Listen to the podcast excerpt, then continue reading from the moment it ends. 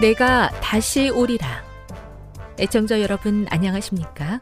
여기는 AWR 희망의 소리 한국어 방송입니다.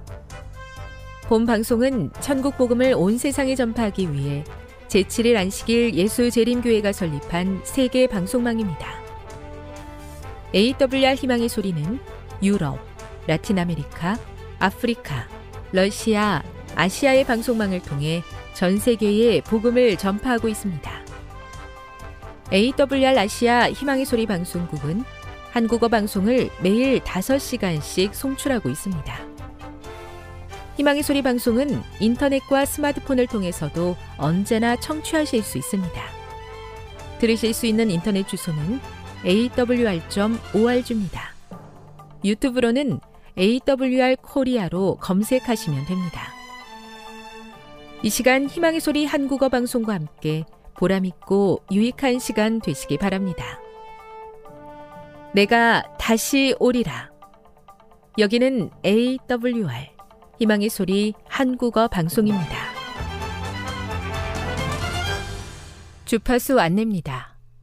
괌에서 송출하는 우리 방송은 한국 표준시로 밤 11시에 9,580kHz로 다음 날 오전 6시에 9,860kHz로 각각 1시간씩 방송하고 있습니다. 우즈베키스탄에서 송출하는 우리 방송은 한국 표준시로 밤 9시에 15,530kHz로 밤 10시에 9,740kHz로 타지키스탄에서는 밤 9시에 15,255kHz로 각각 1시간씩 방송하고 있습니다. 애청자 여러분의 많은 청취 바랍니다.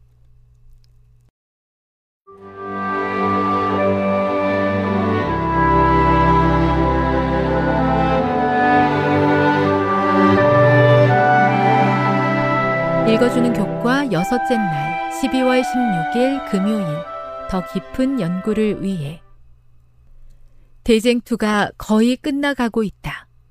바다나 땅에서 일어나는 모든 참화의 소식은 만물의 마지막이 가까웠다는 사실에 대한 증거가 된다. 난리와 난리의 소문이 세상 끝을 선포한다.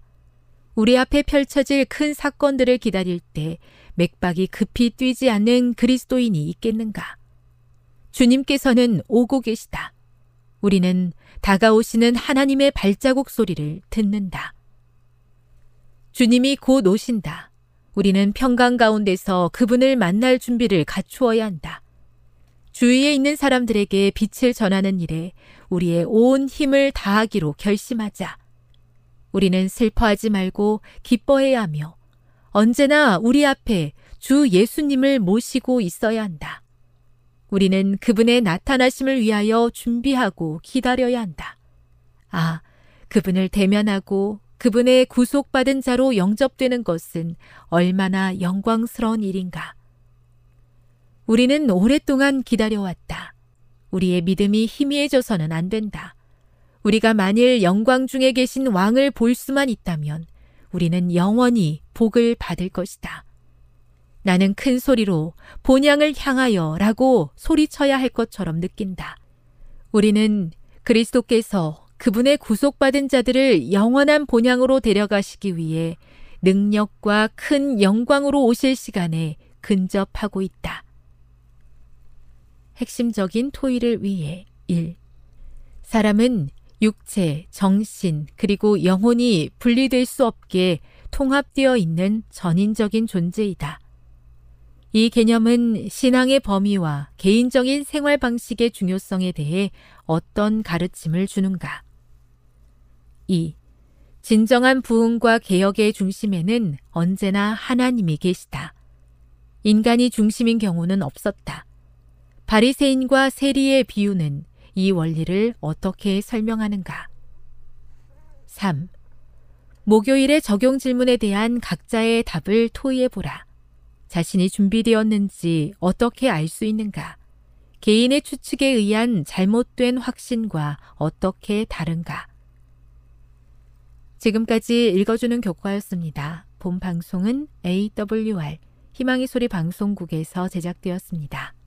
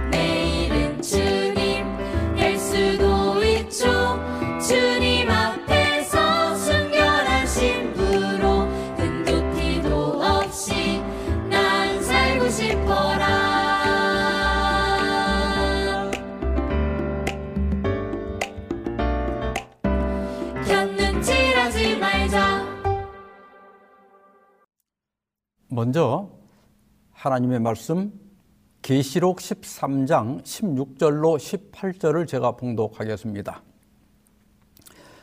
그가 모든 자, 곧 작은 자나 큰 자나 부자나 가난한 자나 자유인이나 종들에게 그 오른손에나 이마에 표를 받게 하고 누구든지 이 표를 가진 자 외에는 매매를 못하게 하니 이 표는 곧 짐승의 이름이나 그 이름의 수라 지혜가 여기 있으니 총명한 자는 그 짐승의 수를 세어보라.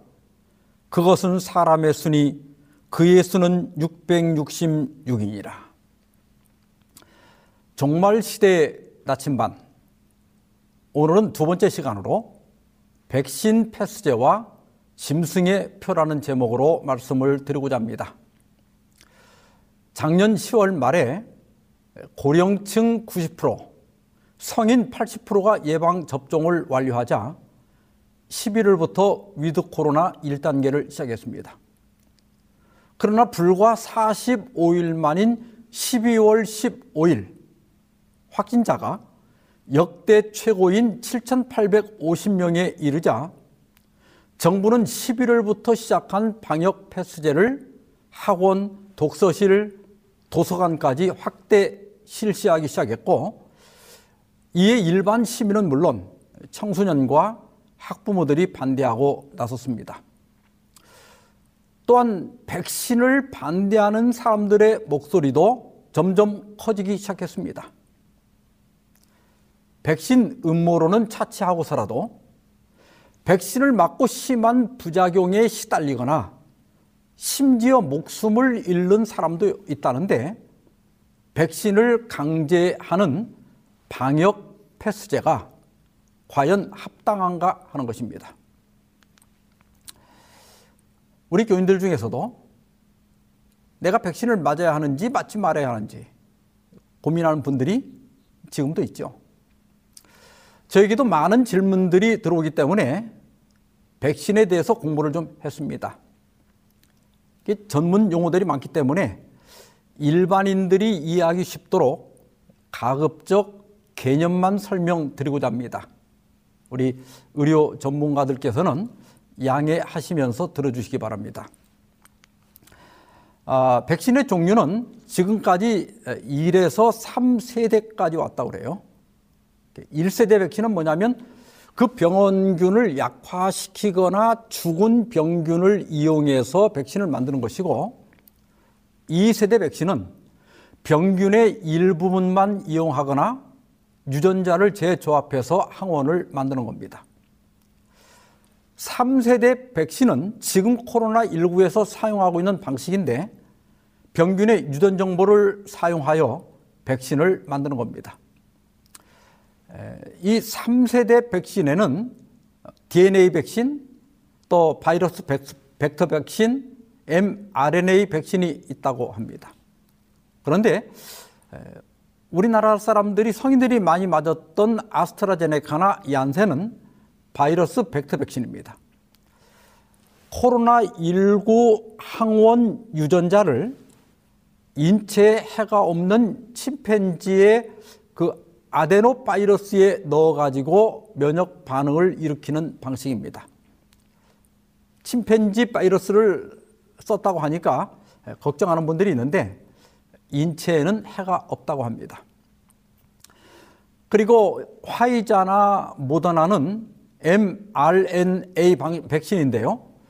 우리 세포의 병, 병균의 항원 단백질을 만드는 유전 정보, 쉽게 말해서 설계도를 전달해서 면역 반응을 일으키는 방식입니다. 유전 물질을 사용한다고 하니까 혹시 인체의 유전자를 변이시키지 않을까 염려하는 분들도 계시는데요. RNA는 우리 유전자가 있는 세포 핵가, 그 핵까지 들어가는 게 아니라 세포질 내에서 작용하기 때문에 효능이 높고 사람의 유전자를 바꾸거나 하지는 않는다고 합니다. 아, 제가 지금까지 쭉 들어본 것을 정리하면 백신과 관련해서 대략 네 가지 입장이 있습니다. 첫째는 자신은 찬성하면서 반대하는 사람을 비난하는 사람이 있고 자신은 찬성하면서 반대하는 사람을 존중하는 사람이 있습니다. 세 번째는 자신은 반대하지만은 찬, 반대하면서 찬성하는 사람을 비난하는 사람이 있고 네 번째는 자신은 반대하면서 찬성하는 사람을 존중하는 사람이 있습니다. 여러분 이 중에 몇 번이 옳을까요? 이런 판단을 그냥 기분 따라 할 수는 없지 않습니까? 또 여기 절대 정치가 개입돼도 안 됩니다. 그리고 근거가 희박한 음모론 등에 휘달려서, 휘둘려서도 안 됩니다. 언제나 과학적이고 이성적인 판단이 필요합니다. 저에게도 여러 경로로 자료나 영상들이 옵니다. 그리고 제가 웬만한 것들은 다 살펴보고 있습니다. 그러나 최종적인 판단은 학술적으로 충분히 검증된 것만 사용해야 합니다. 지금까지 확인된 사실, 즉, 팩트는 다음과 같습니다. 첫째, 백신이 바이러스의 침입은 못 막지만 감염 뭐 혹은 발병과 중증화는 분명히 줄여준다는 사실입니다. 코로나 바이러스는 비말, 다시 말하면 이게 침이나 또 우리 손에 묻은 병균 그리고 공기를 통해서 전염되는 것으로 확인이 되었습니다. 우리가 백신을 맞았더라도 공기 중에 떠돌아다니는 바이러스가 호흡기를 통해서 들어옵니다. 그래서 백신을 맞았든 맞지 않았든 간에 코로나, 코로나 바이러스에 노출되지 않는 것이 상책입니다.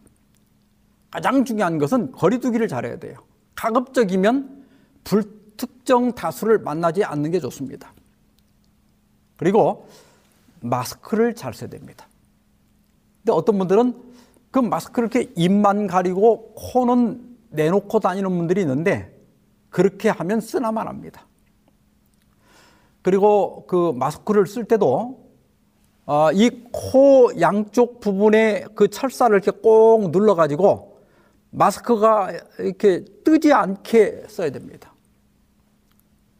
보통 세균의 크기가 안개 방울에 이렇게 떠도, 떠돌아지는 안개 있죠? 그 안개 방울의 20분의 1 정도 된다고 그래요. 그런데 바이러스는 그런 세균의 50분의 1에서 100분의 1 정도밖에 되지 않기 때문에 마스크 원단이 아무리 촘촘하다더라도 바이러스를 완전히 막을 수는 없다고 합니다. 그래서 정품 마스크는 원단에다가 초고압 전류로 정전기를 발생시켜서 바이러스나 미세먼지가 달라붙게 하는 거예요. 그런데 이 정전기라고 하는 것은 습기에 약하기 때문에 한 번 사용하면 반드시 버리고 새 것으로 교체해야 합니다. 두 번째는 백신의 부작용이 분명히 있고 어떤 사람에게는 치명적일 수 있다는 겁니다. 아, 뭐 부작용이 거의 없다면 모르지만 부작용이 분명히 있는데 이것을 강제하는 것은 문제가 분명 있습니다.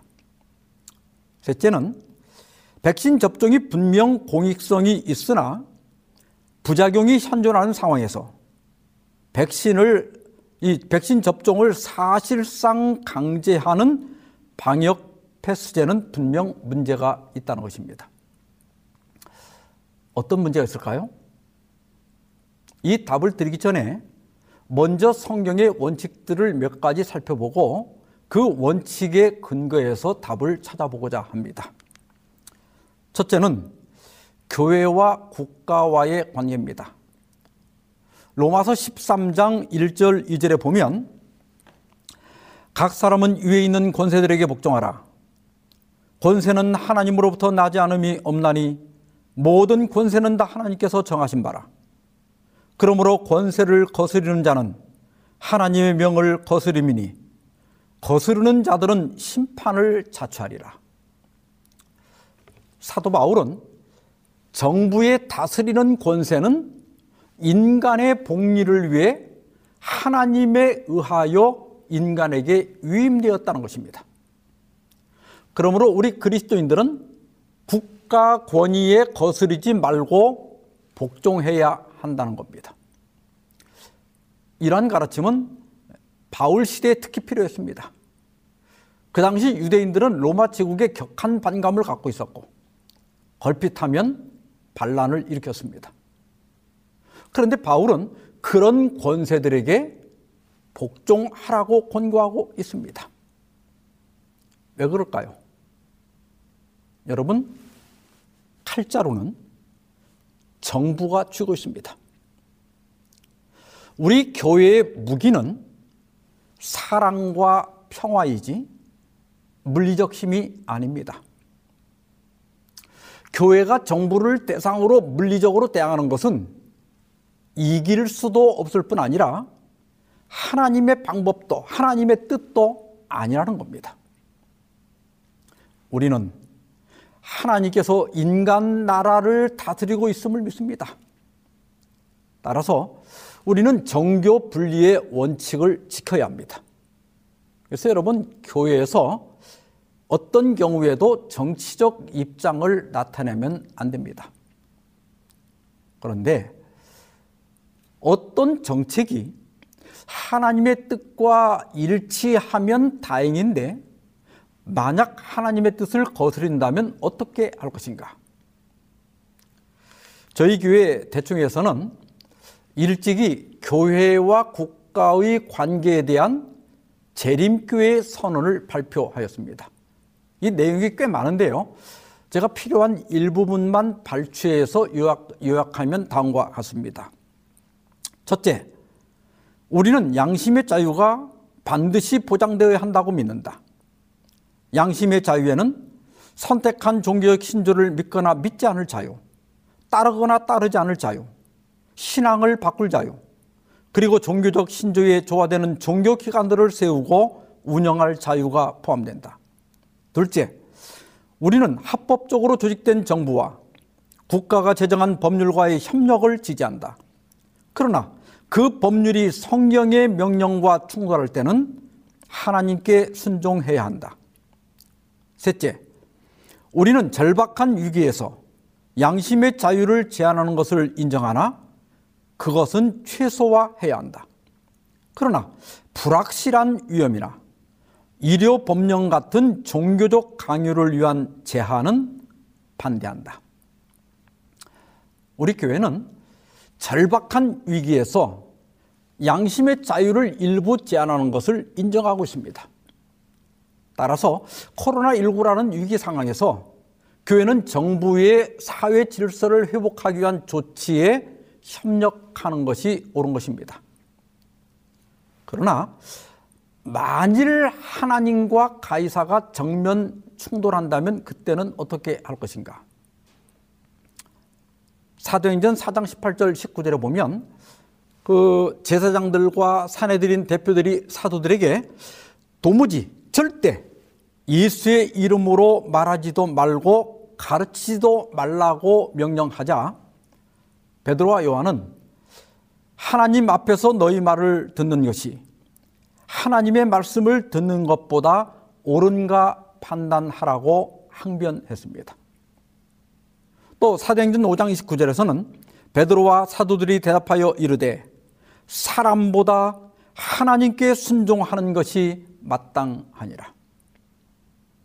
여러분 이것이 성경의 원칙입니다. 권세 잡은 자들에게 순종하고 국가의 법을 따라야 하지만 만일 어떤 정책이 신앙과 양심에 어긋날 때는 우리는 하나님의 뜻을 따라야 한다는 것입니다. 그렇다고 해서 대놓고 물리적으로 대항하라는 뜻은 아닙니다. 우리는 할 수 있는 모든 방법을 찾아서 하나님께 순종하면 됩니다. 그리고 만일 적발이 되어서 처벌하면 처벌받으면 됩니다. 자, 그렇다면 두 번째로 대면 예배 제한 조치를 어떻게 할 것인가? 이걸 따를 것인가 말 것인가 하는 거예요. 우리나라 헌법 제20조 1항에 보면 모든 국민은 종교의 자유를 가진다고 되어 있습니다. 이것이 우리나라 헌법이 보장하고 있는 우리의 권리입니다. 지난 2020년 8월 19일부터 10월 12일까지 수도권과 인천 지역 교회들에 대해서 대면 예배 제한이 아니라 아예 금지 조치가 내려졌습니다. 그때 정부가 내세운 법적 근거는 모든 국민은 종교의 자유를 가진다는 헌법 20조 1항 또 모든 국민은 보건에 관하여 국가의 보호를 받는다는 헌법 36조 3항 또 종교의 자유도 본질적인 내용이 아니면 공공복리를 위해 법률로 제한할 수 있다는 헌법 37조 2항 또 감염법 예방법은 어, 감염병을 예방하기 위하여 이 사건 처분을 할 수 있도록 정한다는 감염법 예방법 49조 1항 2호에 근거해서 이런 조치를 취했습니다.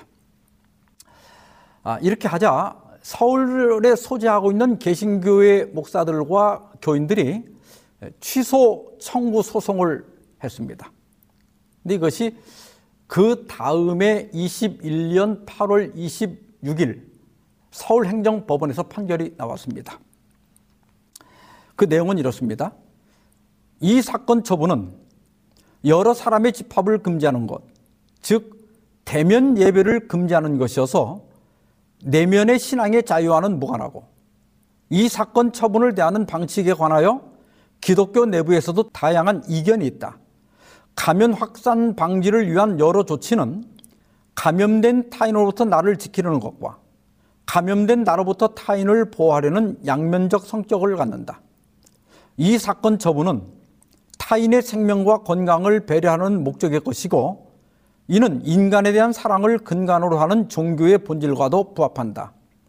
이 사건 처분이 종교의 자유의 본질적 부분을 침해한다는 주장은 쉽게 수긍하기 어렵다. 이런 이유로 기각이 되었습니다.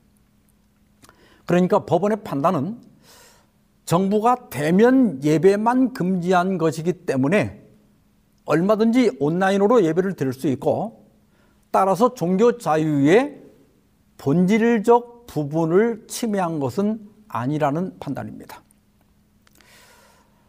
어, 부산에서도 사회적 거리두기 2.5단계에서 세계로 교회와 서부 장로교회가 대면 예배를 강행하자 2021년 1월 11일 교회 폐쇄 명령을 내렸습니다. 두 교회는 행정명령 집행정지 가처분 신청을 했지만은 1월 15일에 기각 판결이 나왔습니다. 그 법원의 판결은 헌법상 국민의 종교적 자유가 보장되지만 종교의 자유도 본질적인 내용이 아니면 공공법률을 위해 필요한 경우 법률로 제한할 수 있다.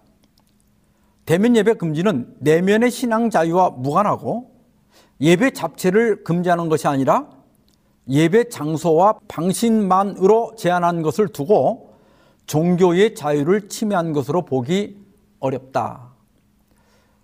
예, 그러니까 우리 법원의 이러한 인식은 국민 여론과도 무관치가 않습니다. 2020년 아, 9월에 기독교 8개, 8개 언론기관 연합 TF에서 일반 국민, 기독교가 아닌 일반 국민을 대상으로 여론조사를 했을 때요. 코로나19 상황에서 종교 자유를 제한할 수 있다가 58.9%, 종교 자유를 침해하면 안 된다가 31.4%였습니다. 그리고 같은 날 기독교 사회문제연구원에서 이번에는 기독교인을 대상으로 설문조사를 했는데요. 대면 예배 금지가 종교 자유 침해가 아니라고 하는 답변이 57.2%, 종교 자유 침해라고 하는 의견이 35.5%가 나왔습니다. 그러니까 일반 국민이나 또 기독교인들도 모두 대면 예배를 대면 예배 금지에 찬성하는 입장이 훨씬 많았습니다.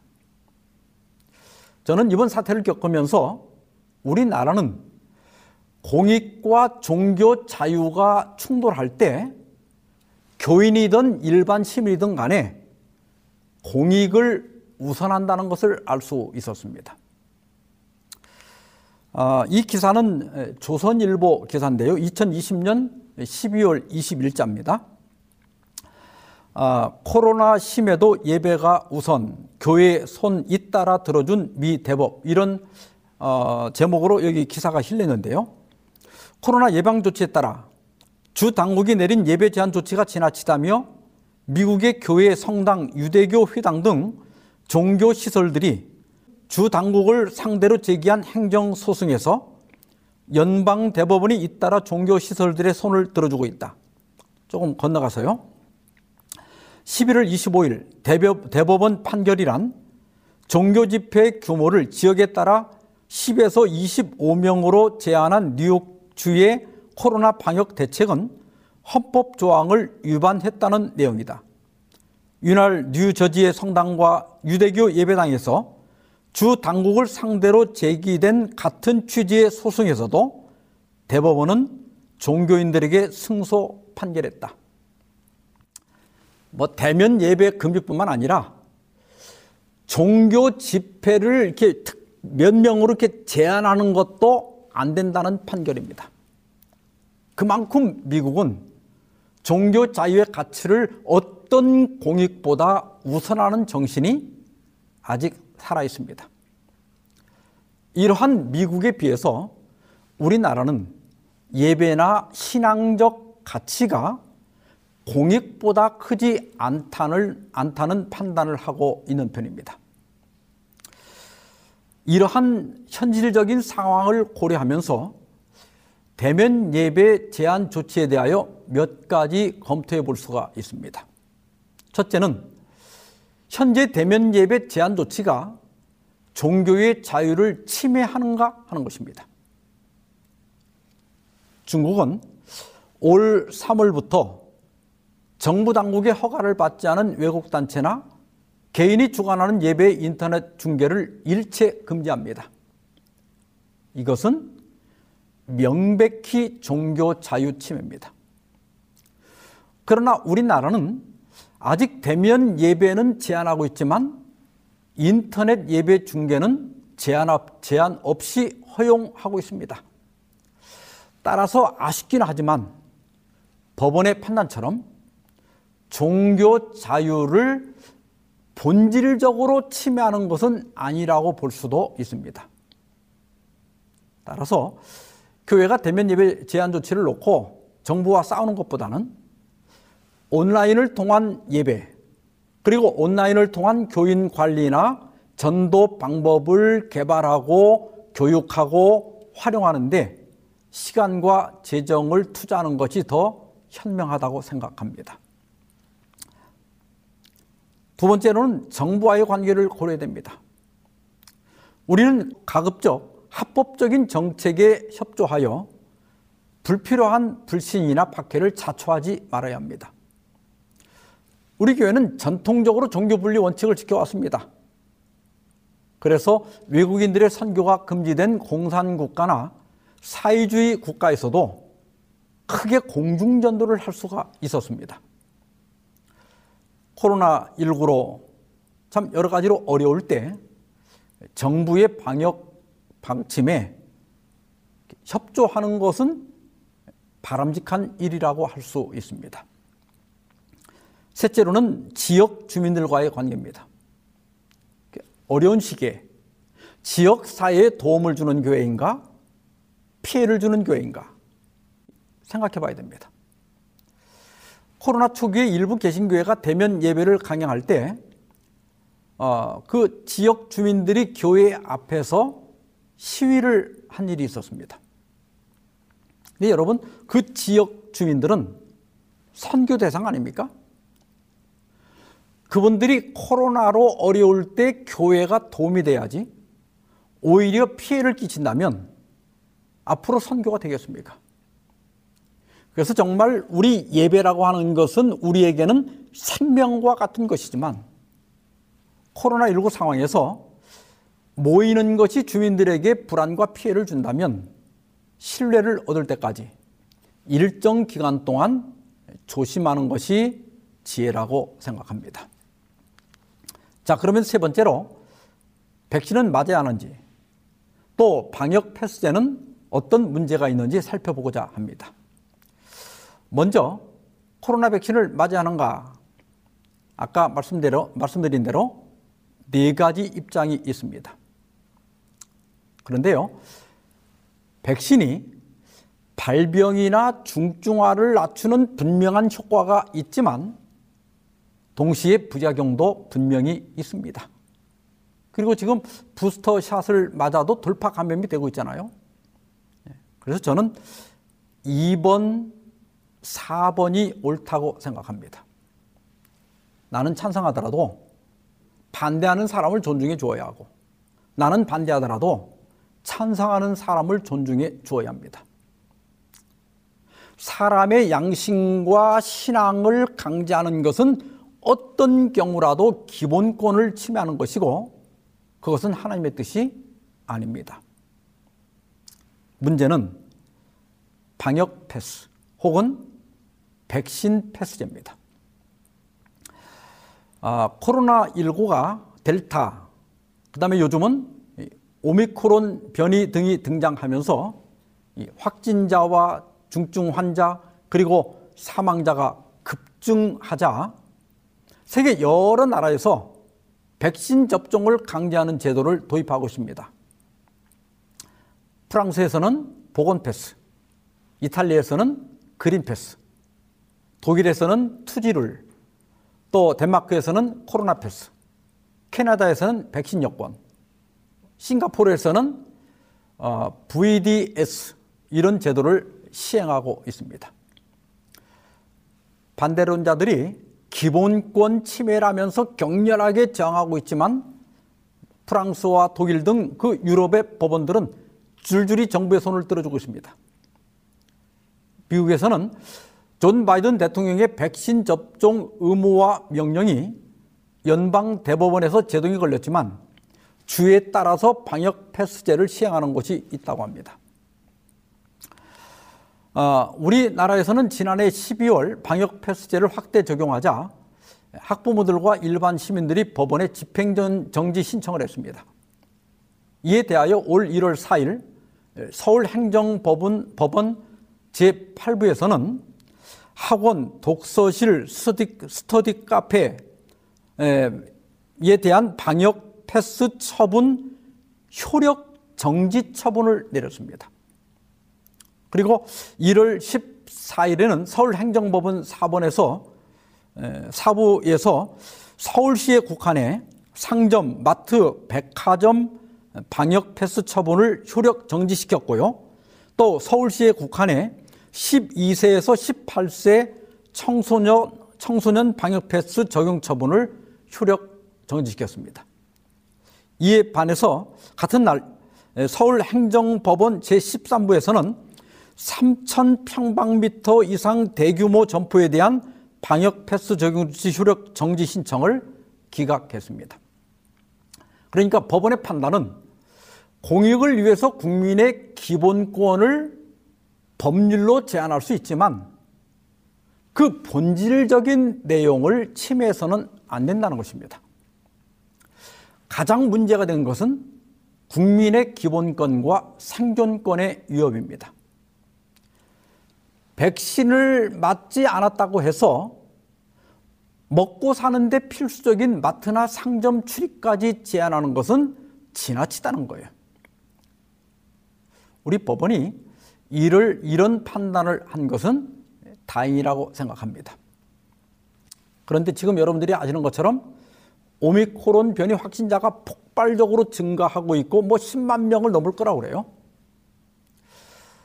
앞으로 오미크론이 정점을 찍으면서 집단 면역이 형성되어서 진정될지 아니면 의료 대응 체계가 감당하지 못할 어떤 상황이 발생할지 좀 더 지켜봐야 됩니다. 만약 감당할 수 없는 상황이 된다면 법원의 결정이 그때는 달라질 수도 있습니다.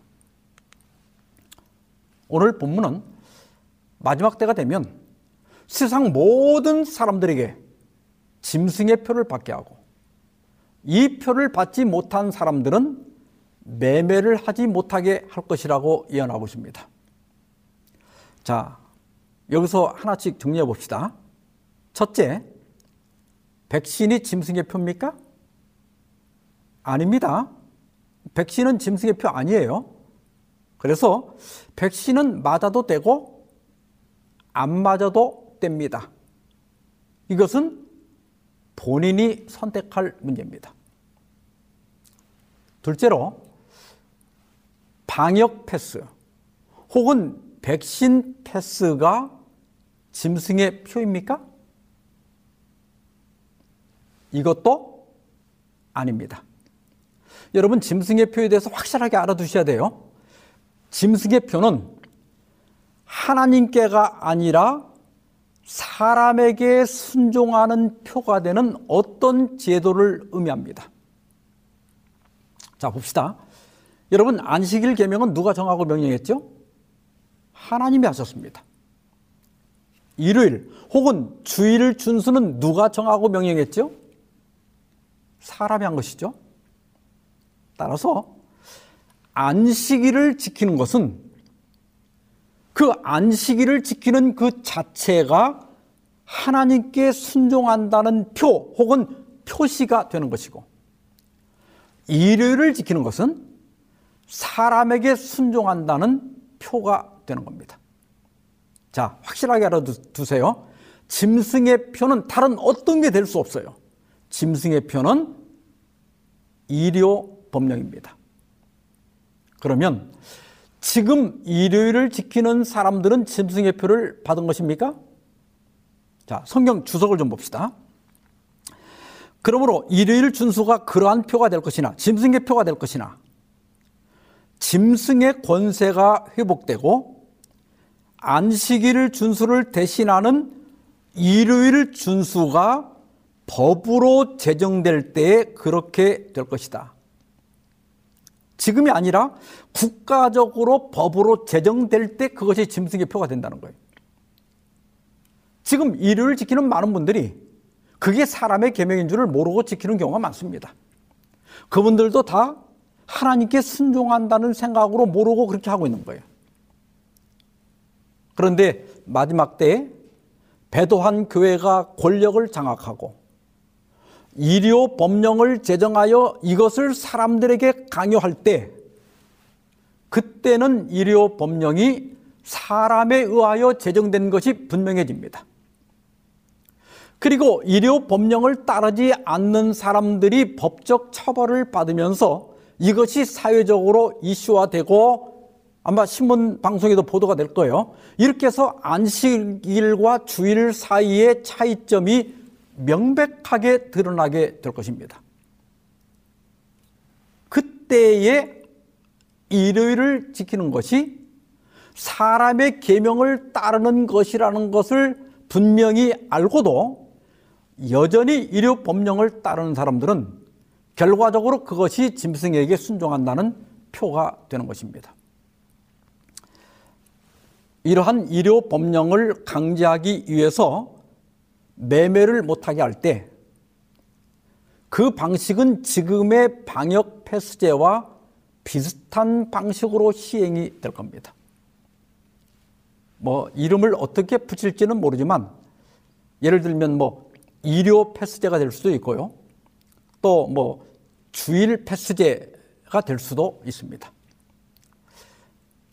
일요일 교회 일요일에 교회 가서 휴대폰 앱에 그 QR코드를 찍어야 다음 한 주일 동안 마트나 상점이나 식당이나 카페 등에 드나들 수 있고 또 대중교통도 이용할 수 있고 정말 더 심해지면 병원을 가거나 약을 사는데도 적용할지 모릅니다. 그렇게 되면 대도시는 의료 법령을 따르지 않고는 살 수가 없게 됩니다. 그래서 지난 시간에 말씀드린 대로 의료 법령이 내려지면 즉시 대도시를 떠나라는 것입니다. 그때가 되면 상황이 지금과는 비교가 되지 않을 만큼 악화될 것이기 때문에 매매 금지 조치는 매우 가혹하게 시행될 겁니다. 그래서 성경의 예언대로 어린 양의 생명책에 농명되지 않은 사람들은 다 짐승에게 경배하리라. 그 예언처럼 될 겁니다. 그래서 방역 폐수제 그 자체는 분명히 짐승의 표는 아니지만 세계 여러 정부가 이런 제도를 도입하는 것은 매우 위험한 발상입니다. 이것이 후일에 더 가혹한 매매 금지 조치를 취하는데 선례가 될 수 있기 때문입니다. 그나마 아직은 성령께서 사람들의 마음을 붙잡고 계시기 때문에 법원이 기본권과 생존권과 관련된 부분은 제동을 걸었지만 종말이 되면 더 신속히, 더 가혹하게 매매 금지 조치가 시행될 겁니다. 그러면 이때, 그때 위기가 닥칠 때 우리에게 가장 필요한 것이 무엇일까요? 종말을 위한 준비에 대해서 이렇게 따로 말씀을 드리겠지만 의료 법령과 관련해서 가장 중요한 준비 중에 하나는 충성심입니다. 충성심. 계시록 2장 10절에 보면 너는 장차 받을 고난을 두려워하지 말라. 볼지어다 마귀가 장차 너희 가운데서 몇 사람을 오게 던져 시험을 받게 하리니 너희가 10일 동안 환란을 받으리라. 내가 죽도록 충성하라. 그리하면 내가 생명의 관을 내게 주리라. 이 예언은 서만학교회와 또 서만학교회 시대에 있었던 환란에 관한 것이지만 마지막 때도 적용할 수 있습니다. 사탄은 우리가 믿음을 버리게 하기 위하여 박해를 하지만 하나님께서는 우리의 믿음을 입증하도록 박해를 허락하실 것입니다. 죽도록 충성하라. 이 말은 죽음에 이르기까지 충성하라. 혹은 죽음을 포함해서 충성하라. 그런 뜻입니다. 여러분, 과연 그 위기의 때 내가 그렇게 할 수 있을까요? 베드로가 모두 줄을 벌지라도 나는 결코 버리지 않겠나이다. 이렇게 주님 앞에 맹세할 때 여러분 베드로가 이게 차면상 한 말이었을까요? 아닙니다. 진심으로 한 말이에요. 그러나 막상 위기가 닥치자 저주하고 맹세까지 하면서 예수님을 세 번이나 부인했습니다. 나는 어떨까? 마지막 환란의 때 과연 끝까지 배도하지 않고 믿음을 지킬 수 있을까? 지금은 나도 나를 모릅니다. 그때 가봐야 알아요. 그런데 혹시 미리 조금 알아볼 수 있는 방법이 있을까요? 있습니다. 교증은 5권 81페이지입니다. 각 영혼에게 시험이 다가올 때가 멀지 않다. 짐승의 표가 우리에게 강요될 것이다. 한 걸음 한 걸음씩 세상의 요구에 양보하고 습관에 순응해 온 자들은 조소와 모욕과 위협적인 투옥과 죽음을 당하기보다는 오히려 권력에 굴복하는 것이 어려운 문제가 아님을 알게 될 것이다. 여기 누가 굴복할 것이라고요? 한 걸음 한 걸음씩 세상의 요구에 양보하고 나쁜 습관에 순응해 온 사람들입니다. 교회를 어느 정도 다닌 분들은 무엇은 해야 하고 무엇은 하지 말아야 하는지 대개 다 알고 있습니다. 해야 할 것이라면 지금, 오늘 하고 있어야 합니다. 그게 분명 하지 말아야 할 것이라고 하면 오늘 지금 하지 않고 있어야 됩니다. 그런 분들은 마지막 때에 죽기까지 분명히 충성할 겁니다. 그러나 이런저런 핑계를 대거나 또 이렇게 저렇게 합리화하면서 할 것을 안 하고 있거나 하지 말아야 할 것을 아직도 하고 있다면 마지막 때에 조소와 모욕과 위협적인 투옥과 죽음을 당하기보다는 권력에 굴복할 가능성이 크다는 겁니다.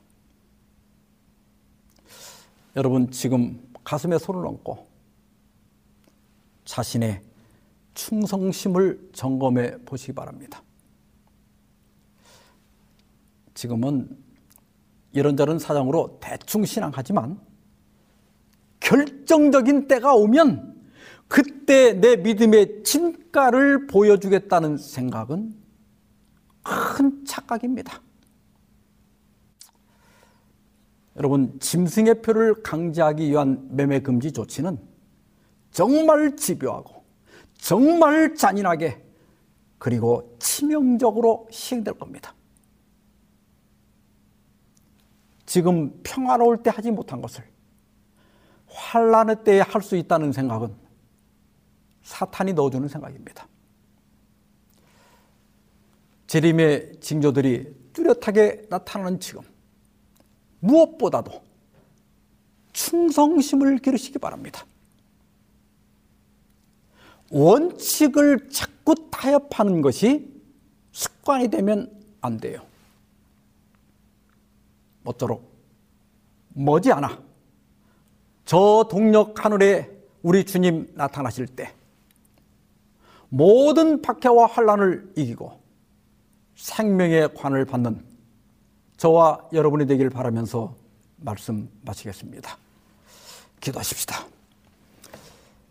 자비하신 주님, 우리의 발에 등불이 되는 예언의 말씀을 통해 우리에게 빠른 길, 확실한 길을 보여주셔서 감사합니다. 지금 온 나라의 코로나19가 무섭게 범람하고 있습니다.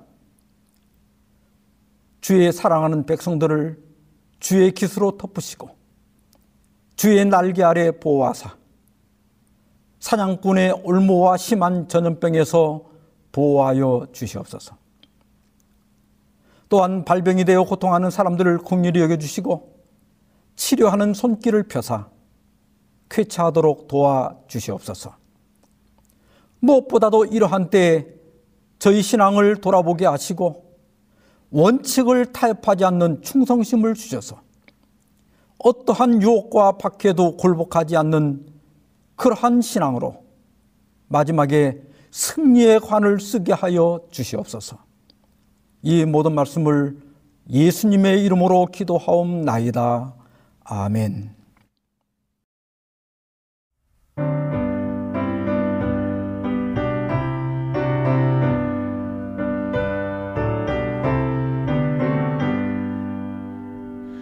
오형제야 중심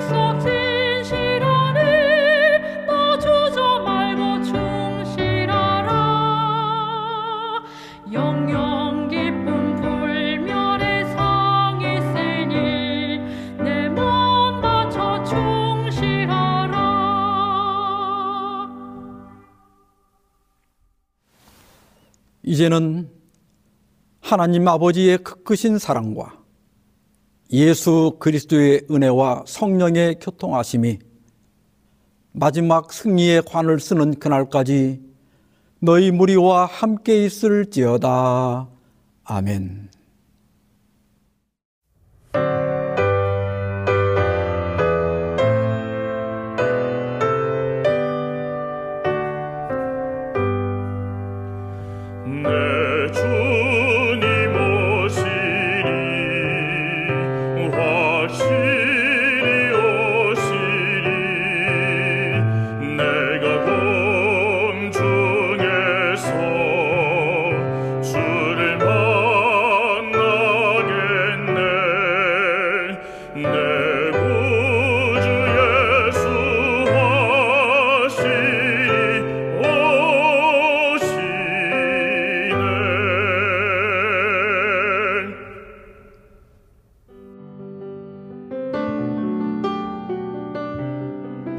행복한 시간 되셨습니까?